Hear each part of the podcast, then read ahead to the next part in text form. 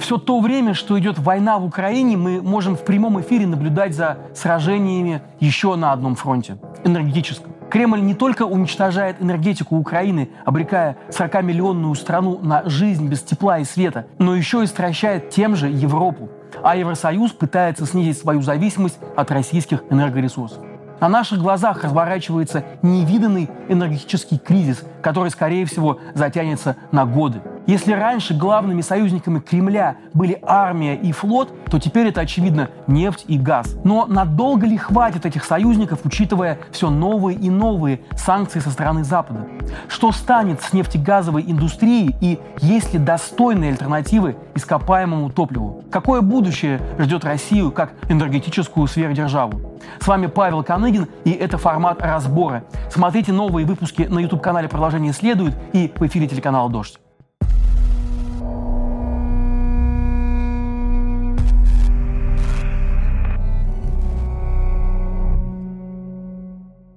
Если вы вдруг пропустили начало этого политического сериала, то я подготовил для вас краткое содержание. Северный поток – это газопровод, который проходит по дну Балтийского моря и качает газ из России в Европу. И у него есть две практически идентичные ветки. Их так и называют – Северный поток-1 и 2. И вот что о них сейчас важно знать. Сперва, вскоре после начала войны в Украине, Германия отменила ввод в эксплуатацию только что достроенной ветки Северного потока-2. Затем Россия сначала сократила прокачку газа и по первой ветке, а потом и вовсе обрубила подачу. Страны Большой Семерки заявили, что собираются ввести потолок цен на российскую нефть, на что Россия ответила отказом торговать на таких условиях. В итоге цены на энергоносители, которые и так сильно выросли из-за пандемии, стали просто заоблачными. Уже к концу первого квартала нынешнего года стоимость сырой нефти для Европы удвоилась, стоимость угля утроилась, а природный газ вырос и вовсе более чем 5 пять раз по сравнению с началом предыдущего года. Конечно, это сильно сказалось на кошельке обычного европейца. МВФ подсчитал, что, например, электричество в Европе в 2022 году в среднем подорожает на более чем 70%, бензин на почти 40%, а газ вообще на 122%. Руководитель Федерального агентства по сетям ФРГ Клаус Мюллер уже предупредил граждан, домохозяйство, которое платило за газ полторы тысячи евро в год, должно готовиться к повышению ценника до четырех с половиной тысяч евро.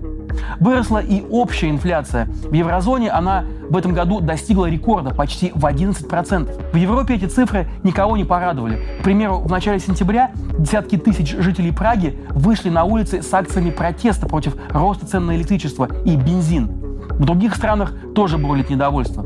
Ситуация усугубилась из-за подозрительных аварий на обеих ветках подводного газопровода «Северный поток-1» и «2». В конце сентября там произошло 4 взрыва мощностью примерно в 100 килограммов в тротиловом эквиваленте. Конечно, сразу стало понятно, что это какая-то диверсия.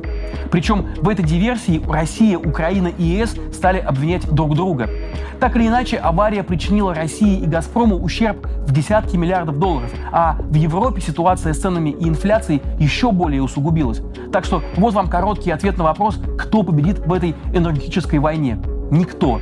Впрочем, для ЕС и Украины этот кризис прямо сейчас создает больше неудобств, чем для Кремля, который норовит напакостить Западу в краткосрочной перспективе. Конечно, есть мнение, что в долгосрочной перспективе ЕС сможет отказаться от российских энергоресурсов, заменив их разными альтернативами и обрести полную независимость. Но пока мы не знаем, как быстро это произойдет и сколько это будет стоить Европе. В общей сложности европейские страны потребляют 400 миллиардов кубометров газа.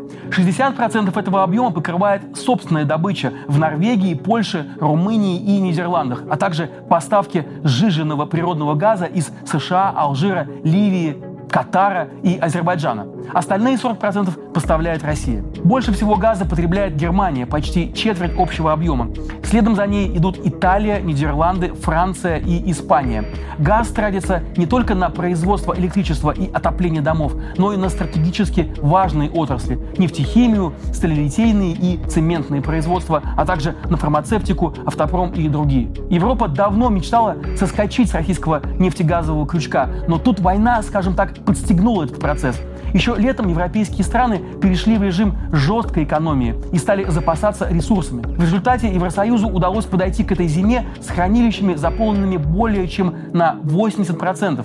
Этого вполне достаточно, чтобы продержаться без российского газа несколько зимних месяцев. Но о комфорте тут говорить, конечно, не приходится. К примеру, предприятиям и домохозяйствам придется понижать температуру отопления, ограничивать кондиционирование, чаще пользоваться холодным душем, а также, например, и вовсе закрыть бассейны.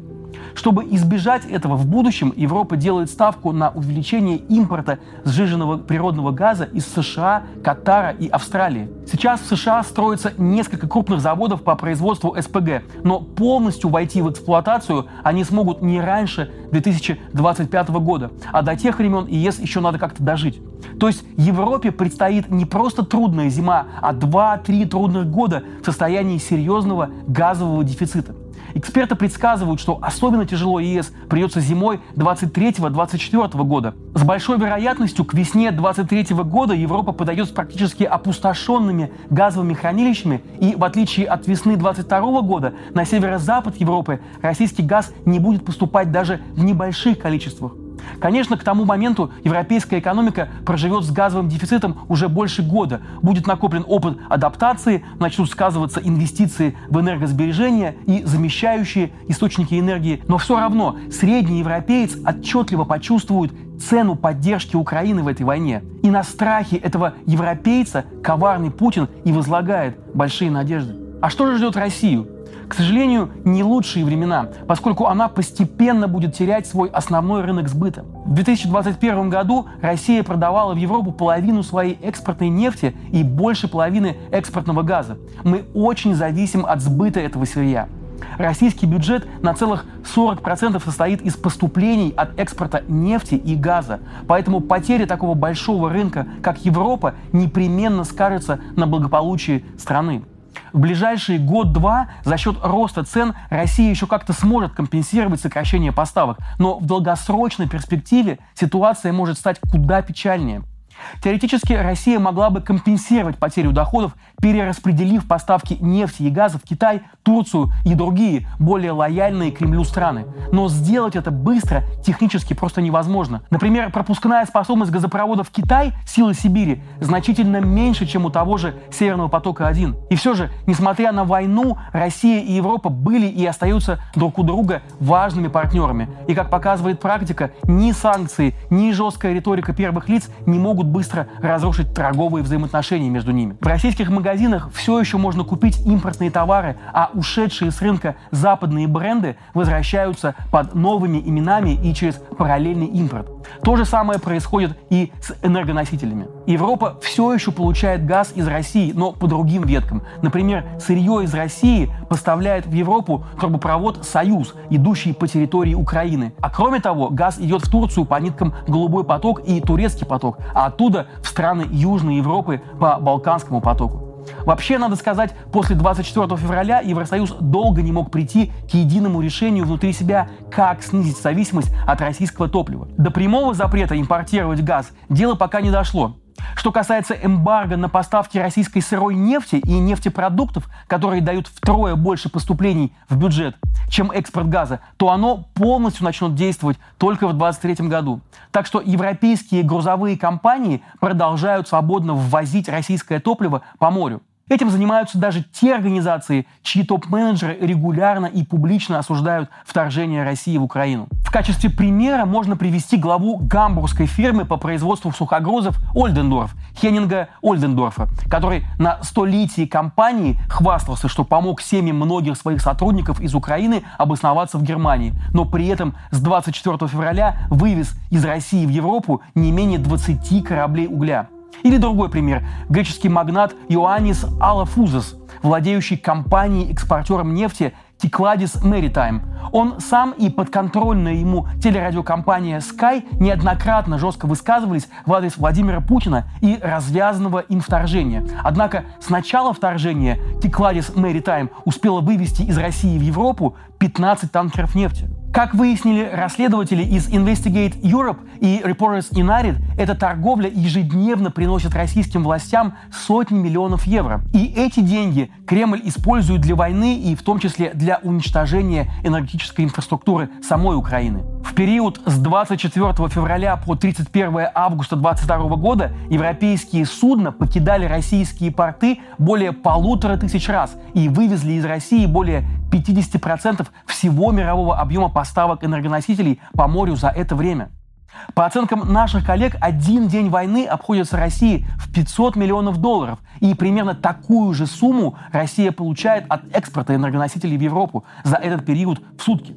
То есть, другими словами, Европа одной рукой вводит санкции, а другой при этом снабжает Россию деньгами для продолжения агрессии в Украине. Наблюдая за этим энергетическим кризисом, можно задаться вопросом, а могут ли, к примеру, страны ЕС со временем совсем отказаться от нефти и газа и перейти на альтернативные источники энергии? Речь о так называемом четвертом или зеленом энергопереходе, который, как предполагают ученые, последует вслед за переходами на уголь, нефть и газ.